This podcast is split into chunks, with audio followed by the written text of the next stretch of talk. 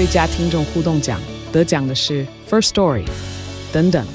还有一位是 First Story 和 Discord 共同得奖。First Story 最新推出的 Discord 整合功能，是为听众管理新标杆，将拥有会员资格的听众自动加入 Discord 群组。这不仅减少创作者的负担，也为听众带来丰富的互动体验，获得全台 Podcaster 一致肯定。体验这个惊人的功能，立刻点击叙述栏链接，让你与听众互动更上层楼。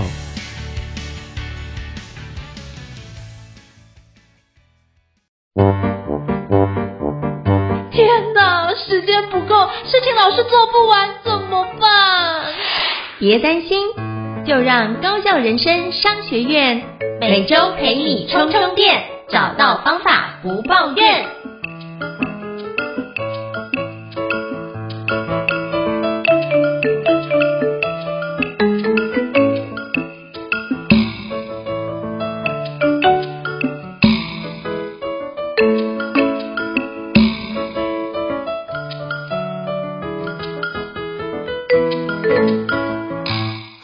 老师，请问一下，我们今天要聊哪一本国际新书呢？今天呢，我们要跟大家聊一个今年才刚刚出版的一本新的书籍。它的作者呢是史蒂芬·科维的儿子。那史蒂芬·科维大家应该都非常熟悉，他的这个高效人生、高效时间管理的几个习惯，这个书籍的一系列，算是我们在做无论是专案管理、时间管理或者个人职涯成长非常重要的。经典著作。那史蒂芬·科维的儿子呢，其实也就是继承他爸爸的这个管理顾问的，算是团队嘛。然后也一直投身在这样子的一个领域。然后今年就推出了一本新书，叫做《信任与激励：激发潜力的伟大领导术》。那虽然他是讲领导术，不过其实仔细看这本书，就会发现说，他讲的其实是可能不一定一定是非得公司的领导者。比如说，你可能就是一个小团队的管理者啊，甚至我们生活中，我觉得我们每个人都会有一个角色的机会，可能需要进行某些领导。比如说，对你的孩子，或者是对你的家人，或者就是不一定要讲的说一定非得要领导谁，但是我们在合作的过程中，有时候是我们要跟别人一起彼此互相领导。我自己的理解是这样，所以今天想要跟大家来介绍这本书。信任与激励，激发潜力的伟大领导术。那我们是不是请英哲老师来给我们介绍一下作者跟这本书的一个基本背景，看看这本书到底是要跟大家讲什么有趣的领导方法？好，那其实这本书在今年就是出版之后，那包含富比士或出版者的周刊都有推荐，那连微软的 CEO 都有推荐。那其实史蒂芬·科维是鼎鼎大名的管理学大师。那我们有非常多本著作都是，比如说与成功有约啊，与时间有约啊，第三选择等等等，都在台湾非常畅销。那他其实他儿子继承了他的名字，叫其实叫做 Stephen M. R. Covey，所以基本上名字如果你是看缩写的话，你会发现，哎，这是不是同一个人吗？不是哦，这是他的儿子。所以基本上在国外就会有什么，就是像我们以前知道的，像那什么罗斯福总统就有两位有。老罗师傅跟小罗师傅的状态，那基本上他们就会把名字，然后中间的很中间的那个名字会有一些不一样的一个诠释。那这本书我觉得是很特别的状态，因为其实基本上斯蒂芬科维先生以前的著作都是谈的有关的是个人如何是把我个人的事情做好，然后让我的个人潜能放到比较大的一个状态。那但是我觉得这本新书就是信任与激励，我觉得是。用这本书去延伸，因为从个人，你在这个职场里面或在社会里面，也经常需要跟其他人做互动。因为就像之前那个陈一安博士所说的，就是人必然在团体中成长，你不可能独立于这个团体之外。所以我们基本上都会跟其他人做很多的互动。那跟别人互动的时候，就会出现，那别人如果不听我们的，或者是我们如何去说服对方，或者是如何去领导对方，就会出现这样的议题。所以我觉得这本信任与激励，我觉得是来得非常的时候，因为包括我在企业内训看到非常多的一个主管，甚至是很多的伙伴上完课都说啊，这个我主管应该来上一下啊，这个东西我应该跟我主管分享。他说为什么主管不知道这件事情呢？他都用旧的方式去带领他。那我发一发觉这件事情经常会是用旧的一个框架去思考，因为我们可能没有接触到新的框架，或者是我们就用旧的框架去养成。那我觉得这是一个非常重要的一个切入点，所以我们必须有这样觉察，知道我们是用旧的框架。那我觉得这本书很棒的一点在于，他相信始终相信人是具有创造力、协作性，而且充满潜力的。所以当我觉得这这句话那时候我看完的时候，其实很像成长心态，就是我们要相信我们自己是具有创造能力，能够把 A 变成 A 加的一个状态。当我们用这样的一个角度来看待我们自己跟看待伙伴的话，其实发觉每一天。不管是事情是成功或失败，对我们来说都是一些很大的鼓舞跟激励，因为这个过程或是这些成果，只是帮助我们去成为一个更好自己的状态，并且让我们自己能够成长，并且创造出更好的一个产品。所以我觉得里面有一句话非常的经典，叫做“人们不想被管理，人们想要被领导”。那所以，到底你现在思考的是，你是一个管理者还是一个领导者呢？我觉得这在这本书有一个很棒的一个诠释哦。它里面提到，如果你是所谓一个命令或是控制型的方式，就是你所有东西都要掌握，但是你是命令别人去做事，那基本上这就是属于管理的一个角度。那如果你是信任对方，能够激励对方去由内而外开始产生一个新的行动的话，那反而像是一个领导的一个思维模式哦。所以。如果你在命令跟控制跟信任与激励中间选择，你会怎么选择？我们就想一下，假设我们是接受指令的那个人，我们比较期待别人怎么对应我们。我们当然都希望别人是信任我们，希望别人是鼓励我们、激励我们的方式，而不是命令我们这个东西能做能，我这个东西不能做。我们就觉得有时候会绑手绑脚，所以我觉得可以用这个角度来思考，或许可以让我们检视一下目前我们的一个管理的风格会不会有一些不一样的一个转变。所以我觉得这本书是可以从这个角度来看，并且我们如何把这个观念学习到之后，我们接下来是。我们用在自己身上，我们希望成为哪一类型的领导者，并且实际应用出来。我觉得这是这本书很棒的一个特点。那是不是可以邀请伊斯老师给我们介绍一下这边有哪些重要的一些重点呢？就是史蒂芬·科维的儿子，我们姑且就把这位作者称为科维。他在这本《信任与激励》的书里面呢，我觉得他首先提出了一个很关键的对比，就是应成老师刚才提到的，我们是命令与控制型的管理思维，还是信任激励型的领导思维呢？那这就会决定我们接下来要带领的团队，或者是我们要合作一起做的一件事情，它会走向一个什么样的方向？那我觉得他提出了一个非常很明确的数据，他说我们传统的领导，或者是说我们传统以为的领导，其实是应成老师刚才说的管理，就是我们相信我们有一个最终的权威，我们把员工视为工具来应用，然后觉得我们来，我们就是制定规则的那个人。没有什么好讨论的，你就是应该照着我这个主管的规则来进行。然后他就提出了一个数据说，他说很多公司呢，其实百分之五十以上员工离职的原因都是因为这种命令与控制型的管理方式。他说他提到，尤其是现代的员工，现代的世界已经有很大的改变了。比如说，现代的工作者其实更懂得照顾自己人生的需求，更懂得照顾自己家庭的需求。而且现在工作的环境也改变了，尤其这几年疫情的发生，可能很多时候我们甚至不一定，或甚至没办法在办公室工作。我们在跟世界上很多不同地方的团队一起合作，每个人有不同的时差，每个人有自己的不同的文化，有不同的工作跟生活的方式。所以从各种角度来看，无论是现代人对自我人生的期待，还是现在的环境这种工作局势的改变，其实这种。只依靠命令与控制型的管理思维，其实可能已经无法应付现在的带领团队，去领导你的团队的管理方式。甚至他提到，就是百分之五十的员工会因为这样而离开你，而无法继续工作下去，甚至因此我们的专案无法达到更有效的结果。所以科维先生才要在这本书里面去提倡一个信任以及激励型的这样子的领导思维。那我觉得胤丞老师刚才提到了很重要很重要的一点，就这本书的一个起心动念，它是始于相信人们是具有创造力、协作性跟充满潜力的信念。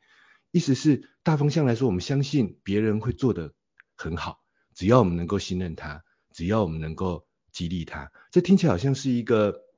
很虚无缥缈的话，但我自己其实也有蛮多很深的这样子的感触。我就讲一个很生活上的这个例子。因为我觉得这本书啊，其实仔细来看，它不只是说我们非得当一个领导者才能看，就像我刚才讲的，我们人生中会有很多角色跟领导或者是不一定要叫领导，我觉得就是合作是有关的。那人不可能脱离合作，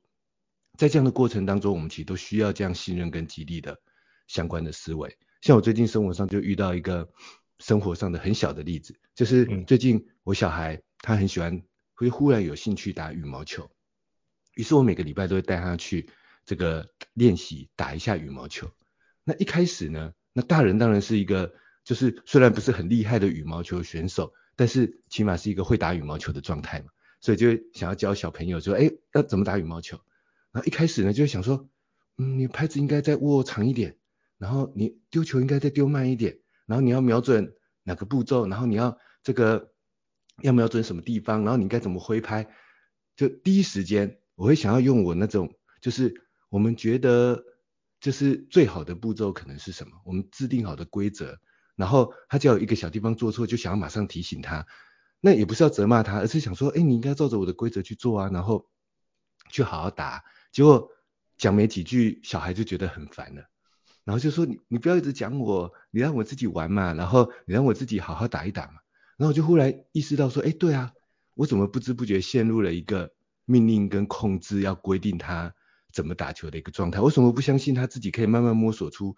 怎么把球打过网，怎么把球打回来的这个方法呢？然后我也想到我最近看的一篇论文，因为最近这个 ChatGPT 真的很好用，让我一瞬间多了很多时间可以看更多的论文。我就看了一篇关于怎么克服拖延、怎么提升专注力的论文，它是一个射箭的研究。他说，当一个射箭的选手在练习射箭的时候啊，他就试了两种方法，看他怎么样可以射到更好的箭。第一种方法就是不断的要求他每一个最细部的动作，就是说箭要拉到多多多高啊，然后要怎么瞄准啊，然后瞄准你要。抬到多少的角度啊？眼睛要看向什么地方啊？手指要什么动作啊？一种教法是这样，就是去追究他的每一个细部的动作，给他很多规定。然后另外一个方法是什么？就是告诉他要瞄准就对了，就说告诉他你的目标就是要瞄准，就是要射到那一个靶心的中心。但是你就自己练习，自己去摸索，那个过程中你自己去体验，你要怎么样对你来说你会瞄得更准。他说他就用很多用这两种，就一个这样两个对照组。去做实验，然后最后发现说，第二种方法的人，他们在射箭的时候的专注力更高，而且这个学习跟进步的速度更快。这可能违反我们一般人的基本的常识，就是想说，哎，我是不是要教的他很细，然后把每个步骤动作都规定得很严格？结果发现好像不是这样，而是我要告诉他一个大目标，然后接下来我要相信他自己可以去创造，自己可以去找到方法，他是有潜力去做到这件事情的。然后那时候我就想到这一个这个这个想法，这个论文，于是我就马上换了一个方式跟我小孩说啊，那没关系，你自己试一个方法，看看你能不能把它打过网子。然后他就想了一个方法，因为他其实身高还不够嘛，他就那个球拍他不是握握在最后的把柄，他是握在接近那个网面的那个地方，因为他觉得他这样比较好控制那个很长的球拍，然后就把球放在一个很接近网子的地方，然后就硬把它推过去的感觉。但是我就想，哎，不对，我在这边我就不要去追究他这样做对不对，而是让他自己先想办法打过去，然后打过去之后他就很开心，然后我就说好，那我来开始跟你对打，他打过来我就轻轻的把他打过去，看他能不能打回来，然后打了几次之后，他发现他都可以打过去了，我才开始教他说，哎，其实你如果握在比较后面，你会发现你说不定要用的力气会比较轻一点哦，你要不要试试看？但我也不讲的很细，让他自己去想，找到那个方法。那后来经过几次之后，我发现，哎，他最近几个礼拜很爱找我去打羽毛球，而且每次都会打两个小时左右的这个时间。但我觉得，但是因为我改变了那个一开始我命令跟控制的方法，我改成用我信任他，他会找到自己想办法把球打过去，自己想办法把球打回来的方法。我不要给他太多的规定，让他自己去创造，让他自己去发挥他的这个潜能。然后一旦他打过来，我不要说他的动作对不对，我要告诉他说，哎，你打过来喽，很棒哎，你下次可以再试试看，或者是再试试看不同的方法。然后在这样的过程中，我发现我们可以享受那个打球的乐趣，而且在这个几几个礼拜的练习底下，还真的可以一来一往打个好几球。虽然他只是一个这个六岁的小朋友，所以我在想，这个例子让我想到这本书提到的命令与控制型的管理思维，还是信任跟激励型的领导思维。我觉得确实，那现代的小孩或者现代的员工，或者其实我们自己难道也不是这样吗？你会喜欢 被命令跟控制吗？还是你想要信任跟激励型的领导呢？那这就是这本书想要提出来的第一个关键的对比。不知道胤丞老师有没有类似的例子或者是想法？有，刚刚其实听到这个案例的时候，我一直在笑，是因为，呃，我就想到我带我儿子去打那个宝可梦卡奥里的机台的故事，因为你就想说，哇，排队排那么久，然后就是一个人打一局嘛，他打了之后还，孩子有时候常常会乱按，我就说不是，你这样乱按的话，这样我就不会打到五星的怪啊，你这样不就错失一个很好的机会吗？然后他就不玩了。他就瞬间放下，就跑过去其他地方，就不想玩了。后来发觉，哎，到底我们玩这个游戏的目的是要让他玩得开心，还是我要打到那只怪？我就觉得，哎，这件事情，就我那时候看这本书的时候，我就写了这个案例，就觉得好像我应该是让他玩得开心。至于他有没有打到那只怪，好像没那么重要。因为我们不会因为说哦，这个东西打到那只就特别开心，不会啊，因为这个你也知道，就是那个改朝换代之后，全部一切重来嘛。那玩游戏的过程本身的乐趣，不就是因为那就是玩游戏本身的最大的价值啊？但是我们又没有把这件事体现好，那是不是应该转换一下？所以后来现在就是我。排队的时候，我就不会跟他，除非说如果你有需要我帮忙，我会在旁边，那你跟可以跟我讲，我刚才比如说在按钮的时候，我可以帮你按的比较快一点点。那就他自己打，我反而觉得是一件 OK 的事情。那他就开始学习怎么自己打这件事情，然后他发现，哎，那怎么做会比较好？比如说我说，那你要不要来看一下规则啊？它有哪些地方是，比如说有些可以做那个抓到的。精灵球的神奇宝贝之后，你可以有一个交换，你可以跟别人交换。我们就看到，啊，有一个哥哥用一星交换到五星，哇，就达到这样的状态，他就觉得，哎，那我下次可以知道他该哪个地方做交换，然后该有一些什么必杀技的时候，他知道说，哦，原来我在这地方要怎么按。所以我就透过这一次之后，我就比如说刚刚他会在旁边看嘛，那我就说，那你看一下这个哥哥或这个姐姐在打的时候，他们怎么观察你这个。这一支技能有什么样的环节？我反而是他打的当下，我不会去教他东西，但是他在观察别人在打的时候，我反而觉得那时候是一个很好教他东西的事情。那我说，然后在下一次他排到他的时候，他如果做到这件事，说，哎，你超棒的，那你看这刚刚都没有做到，可是你现在已经学会这件事情，这样是不是你就很棒？所以我反而觉得用这样的鼓励方式，他现在就觉得他在玩这件事情的时候会比较开心一点。然后他得到五星卡的时候，就会觉得，哎，这件事情他就很开心，想跟你分享。我觉得，呃，这个才是一个玩游戏比较重要的事情，是那个乐趣，而不是那个到底是几星卡这件事情。但得到五星是很值得兴奋，你可能开始收藏。但我觉得，我们会不会把那个手段变成了目的？我觉得我们都有很多的框架再去这个环节去做，所以我们是不是？要换个角度去想，我们都觉得用我们的方式这样最快，但孩子可能还没有经历过前面的步骤，所以他也不知道说用你的方式跟用他的方式有什么不一样。那不如就让孩子去尝试一下，用他自己的方式去走。我觉得这样或许他可以慢慢去了解这个他自己做到哪些事情是重要的，而不是我们把他用同一个模子强加，然后变成每个人都长得一样。我觉得让孩子自己有自发的内在的方式去展开，然后有这样的一个自信，发觉自己我能做到，我觉得这是一个更重要的。这是我刚刚从伊斯老师的孩子的故事身上想要 echo 的一个内容，这样子。所以其实我们就可以，我跟伊斯老师就可以证明这本书其实它虽然在讲信任与激励，但是其实呢，嗯、我觉得对照在我们自己的很多生活中与人相处的过程中，我觉得都是适用的，就像。如果回到工作上，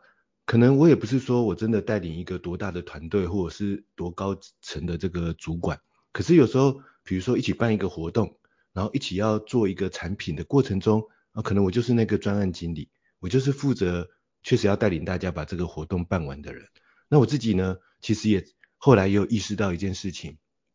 因为毕竟我自己确实很喜欢拆解，像是专案的流程，很喜欢拆解专案的步骤。那早期的时候，自己也有一些成功的经验，所以就会觉得，比如说办一个活动，就会想说要求我们的行销，要求我们的业务，说这个每个步骤什么，我们一定要一定要都要做到，然后想要去要求那些很细的细节，就是制定规则，然后就想说，嗯，我的方法就是最好的，方法就是最对的，然后大家都应该照着我们的方法做，这样最有效率。但是后来我发现，在这样的过程当中，第一个，对方可能他的工作模式跟我不一样。个性不一定完全一样，所以虽然他可能因为我的权威会想要说啊，我就照着医生的方法做吧，可是，在做的时候一定不是那么开心，而且做出来结果就是会有点不一样，然后甚至会拖拖拉拉的。那后来我就发现，其实我们更应该做的是说，我们先确我们确认这个活动的目标，确认这个活动的共识，确认这个活动我们共同要解决的问题或需求，然后呢，反而应该放权让这些真正的执行者他们各自发挥，但是目的就是说我们要一起去达到那个目标，甚至一起去解决那个问题。但是方法不一定要完全照着我的，他们有自己的模式，他们有自己喜欢的方法，他们有自己的节奏。但是我们在呃可能讨论的时候，我们沟通好我们目标的共识，然后也沟通好可能时程的共识。但是呢，流程我们让大家自己去做出自己最好的方法，然后给他们一点时间，然后。也不要说每一步都要回头去用，好像是要纠正的心态，而是看看他这样做是不是也有可能变出一个其实我们一起想要的那一个更好的结果呢？那久了之后，我发现其实大多数时候是这样子的。我们真的不要太觉得自己想的一定是对的。这也让我想想，很多时候其实我在时间管理或者是相关的课程的时候，确实很常听到一个跟应成老师刚才一开始分享的很类似的一个回馈，就是很多人常会。有这样的想法，时间管理的问题不是我的问题，是别人的问题。在拖延的不是我，是别人。是我交派任务的时候，别人就是会拖着比较晚一点交啊，别人就是不会照着我的要求百分之百完成啊，然后会觉得说这种效率、时程、拖延的问题，往往都在这个别人的身上。那当然有可能是在别人身上。可是我们要想一个问题，如果每个人都这样想的时候，那责任到底是在谁的身上呢？就是我也觉得是在你的身上，你也觉得是在我的身上，那到底最后会是在这个谁的身上呢？还是说我们大家彼此都是在用命令跟控制的方式，想要去控制别人，照着我的节奏走？因为我可能我自己的时间节奏啊，我觉得我就希望三天之后我拿到这个东西，我可以刚刚好的接续我的下一段工作。可是对别人来说，他有他有他自己的工作节奏啊，对他来讲。三天之后交是破坏他的工作节奏，所以这时候我们或许应该要回头到我们其实真正要完成的，像是刚才我跟胤丞老师的例子，我们其实真正是要让小孩，比如说运动或者开心，或者就是我们学会一个新的东西，一个新的技能，但是过程当中到底要怎么做，这个或许大家都可以各自的发挥，会有或许会有很多不同的方法。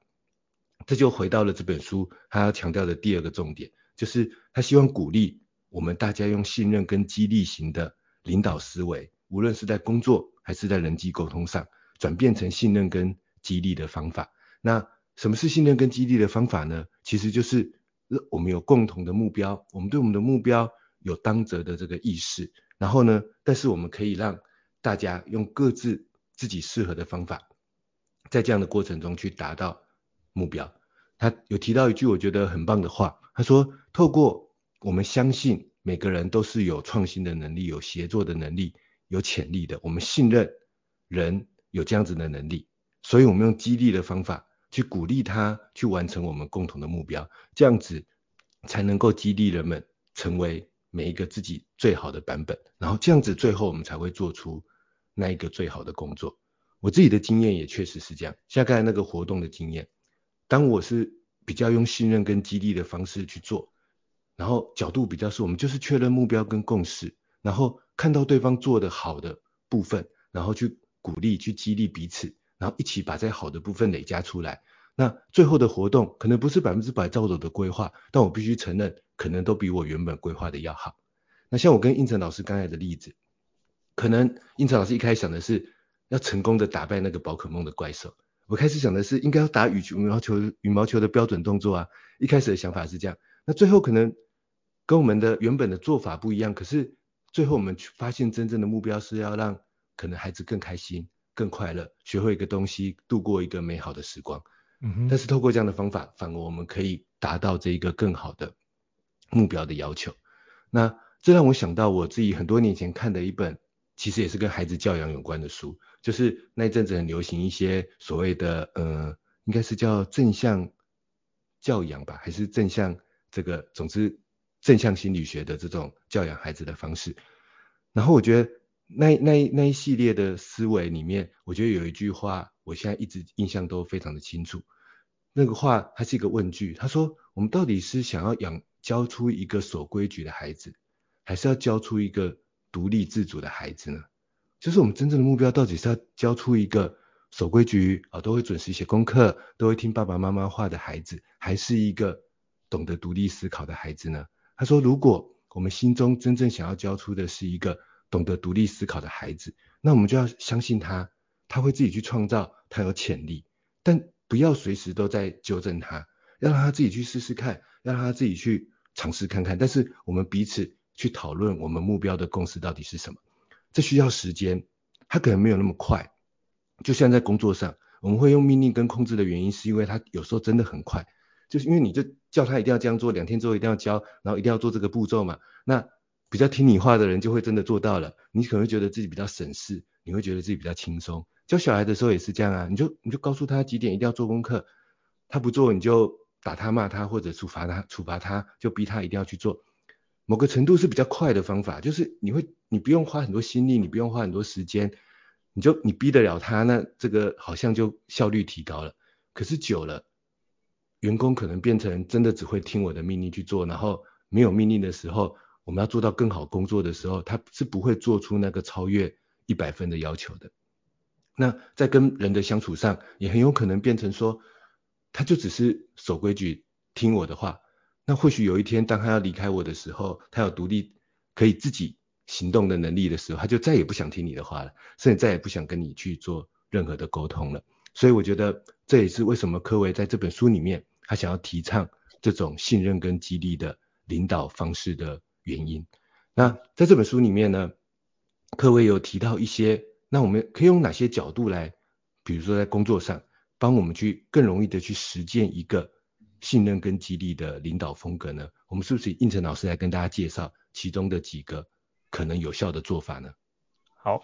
我觉得它里面提到一点，我觉得很重要，就是你要能够鼓励团队成员彼此之间合作。就是如果可以的话，你可以让大家可以更舒适的去了解自己跟其他团队成员如何去相处。所以我觉得那些软性的一个聚会或是软性的交流是非常非常必要。而且我觉得它里面提到一点，我觉得很关键，就是并不是全然的去信任我们的团队，而是当你对于这团队的进度有一些疑虑或者是一些担心的时候，你也可以非常的自在的跟团队成员分享这些顾虑，因为代表的是说我们这个团队彼此之间大家可以公开信任，而且是一个安全的环境，我们并不是。只是一个哦抱团取暖的状态，而是我们希望大家都能够用一个相对正向的心态去往前进，知道哪个地方做得好，做得不好，我们都可以跟他分享。虽然说这直言不讳，但是我们会维护他的一个自尊的状态，不会让他觉得说这件事情是一个对于个人人格特质的一个批评。而是只是针对的是事情上面的一些讨论，以及对于事情上面的不同角度的看见。所以我觉得抱持这样的一个心态往下，就知道说哪些东西是我们这个团队大家的共识，哪些不是。那你就得透过这个方式，不断的去调整彼此对于这个团队的一个认知，然后可以透过更多的一些专案，或是透过更多的一个实践，来提升团队成员的一个能力跟信心。我觉得这是一个非常重要的，而不是我们就是说啊，我绝对相信你哦，你好棒哦，你一定可以做到。这样的讲讲法是大家通常会听都听过很多嘛，都会觉得这件事情可能是个场面话，可能只是一个哦激励喊话、精神喊话这样状态，但是对我们实际上没有太大的帮助。我们实际上希望有的是什么？我们可以透过。对方的一个具体的说明，然后帮助我们可以在这件事情可以得到更好的发挥或更好的成长。我相信我们两个过去都有遇到这样的主管，那我们都非常感念这样的主管。就是虽然说过程中不是非常的轻松，或是甚至过程中有一些痛苦，可是这也是一种能力的养成。就我像之前我听过一个大师讲，他说舒适圈里面没有学习，学习并不在舒适圈当中。就是他说觉得你如果要学习的话，就不会是舒适的状态。所以学习一定是一个相对有带有一些苦涩，或带有一些需要付出一些代价的状态。可是如果你是彼此信任，你就知道说这个是可以透过这样的方式帮助我有一些成长。那我觉得这也可以透过信任他人才能够达到下一个我觉得非常重要的环节，就是激励他人状态。因为如果你无法信任他人，等于是你也不知道说他哪个地方做得到或做不到，你只希望他做的一件就是依照你的命令去完成所有的任务。然后他只要完成任务之后，你就觉得他有做你的任务要求，那就好了。你也不会去跟他有更多的交流，你只会认为他就是你的工具，所以你就是要让他完成这件事的任务。可是如果你换另外一种角度想，是你信任他，你也希望激励他是什么？因为你信任他，诶，他做得到很不错，诶，那我下次要不要让他多尝试看看，能不能多做一些什么事情？像我之前就会跟我部署说，诶，你现在已经做到这么好了。那你要不要来试着就是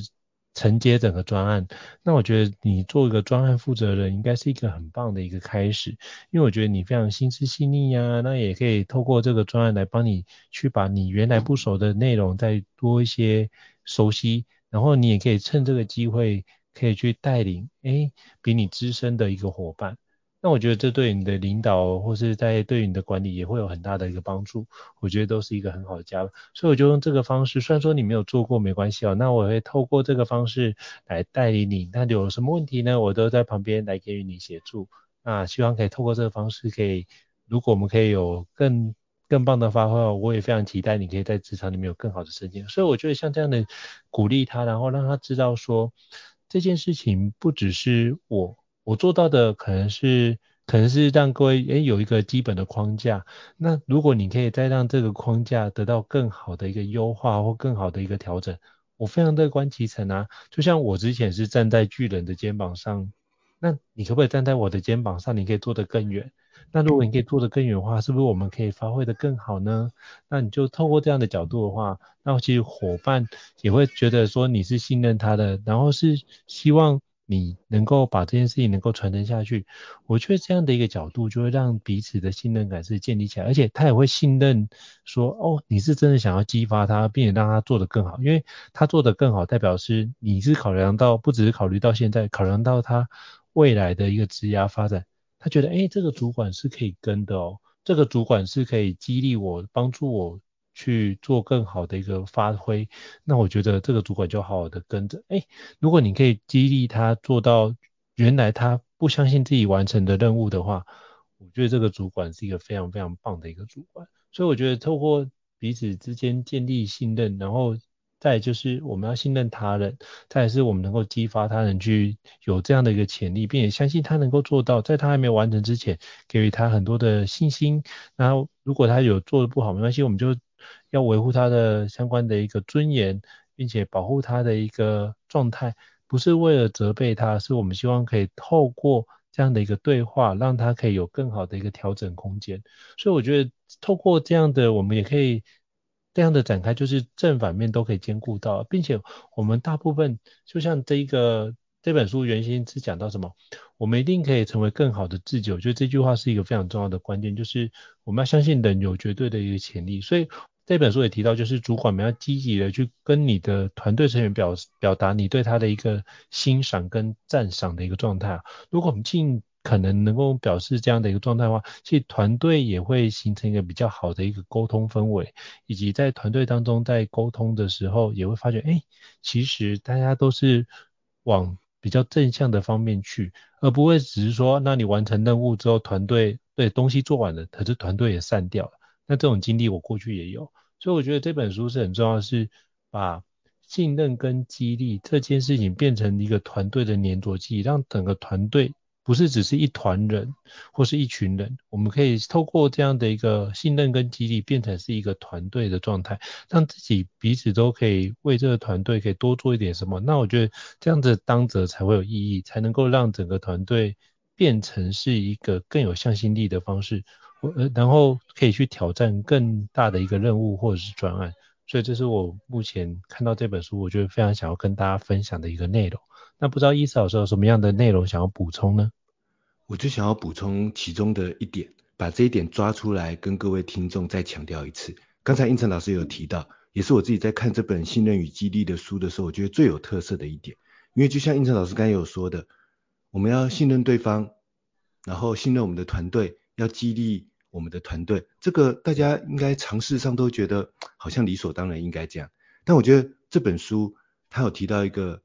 我觉得很不一样的、很特别的信任跟激励的方式，就是有问题就沟通这一点。嗯、就是我对对方有疑虑的时候，我我也不能说因为啊我想要做表面的信任跟激励，我就不跟他讲。但是问题等到他做错的时候，我们还是必须处罚他、指责他，或者是到时候还是要。把牌摊开来嘛，可是那时候可能信任跟激励都已经就变得荡然无存了。那反而是一开始有问题的时候，我们就开诚布公的去沟通，而不是处在一个对抗的角度。就是像我刚才也有提到的，很多时候我们会心中想着，为什么他要拖延我的任务？为什么他要拖延我交办的事情？不是我拖延，是他拖延。这时候其实是一种对抗的心态。但是如果有问题就沟通了，就是我有疑虑，他有没有办法准时交？我发现他多交了一天，呃，晚交了一天。这时候，我们如果抱着一个有问题的沟通的心态，我也常常鼓励我的学员说，我们或许可以换个角度，是说，那我就问问他，诶，是发生什么事了？有什么样的问题？是不是觉得这个任务对他来讲要花的时间更多？还是这个任务有哪个地方他觉得就是卡卡的，没办法马上做下去呢？问问看他的问题是什么，然后想想看他的问题，我们可不可以一起有一个什么不同的方法？来解决，然后我的学员有时候就问我说：“哈，我还要这样问他，他的问题是什么？”我说：“那可是我们回想我们我教大家的时间管理方法，第一步不就是拆解我们自己的问题是什么吗？因为我们要先解决我们自己的问题，我的任务才不会，我自己才不会拖延啊。那对别人来说也是啊，他要拖延，他一定是有问题嘛。这就是我相信他应该是有创造力、有协作能力、有潜力的。他之所以会拖延，一定有某个问题卡住他了。那我可以不管这个问题，但是这样就变成命令控制，我就是只能要求他。但我也可以从信任跟激励的角度，我相信他一定应该可以做得到，只是他遇到问题。那问题是什么呢？那我就要跟他沟通，把这个问题找出来，我们一起去解决。那我觉得这是这本书在讲信任跟激励的时候最有启发的一个方法，就是有问题我们就沟通，或者有时候是我发现他可能哪个地方呃好像脱离了我们的目标，脱离我们的共识，我们就沟通一下。或者我们的工作上出现了一个什么意外，我立刻跟对方或者跟团队成员一起沟通一下。我自己的工作经验是，这往往都会造成最后比较好的结果。比如说一个很现实的例子，很多时候我的这个产品的客户可能想要把产品做得怎么样怎么样多好，那我这边忽然接收到了一个问题点是，可能更高层的主管不想放那么多的预算，或者是怎么样。那这时候我自己的角度就是，我都马上开诚布公的跟客户讲。这件事情，然后就说我们现在有这个问题，我们一起来讨论看看，是我们有没有什么方法一起来解决。那我觉得这样子做，你会觉得啊，我要把我底牌摊出来。但我常常觉得，我们如果一起是有对这个目标有一个想要把它做得好的共识的话，有问题沟就就沟通，后面遇到更大阻碍的这个几率反而会小得很多。但反而是我把这个事情压下来。然后就故意拖延着不做，做做做做到最后跟他讲说，我真的没办法做了。这时候对方已经期待了很久了，这时候才想要改变，然后才要去正视这个问题，反而会造成更大的问题，彼此之间的信任已经荡然无存。他心里会觉得我我这么久，然后他讲的我都不做，那是真的我讲的那个原因吗？还是我心中有什么不满意他的想法呢？就是彼此之间这种信任跟激烈关系都已经荡然无存。所以我觉得有问题就沟通。工作跟生活上，我觉得确实是这本书对我来讲最有启发的一个点，也是我想要抓出来跟大家做的一个这个重点强化的补充。那看看胤丞老师有没有什么想要跟大家总结的地方？我觉得刚刚伊斯老师补充的非常好，就是透过这样的一个方式，就可以让我们可以只要知道彼此信任，那你就随时随地都可以开始做调整。所以我觉得前提还是你必须能够彼此能够信任对方，并且相信他所做的内容并不是为了要刁难你而存在的。我觉得这点是很重要的角度哦。因为如果你认为这件事情它就是为了刁难你而存在，你就开始用对抗的心态。如果你相信对方的作为也是希望为了这个团队或为了这个组织好的话，那我觉得你用这个角度想。那我们比较容易能够去换位思考，去站在他的角度去思考这件事情。所以我觉得是我想要 echo 的一点是，我们都要以信任的思考点，而不是以对抗的思考点。那怎么样做这件事？我我自己的诠释是这样啊。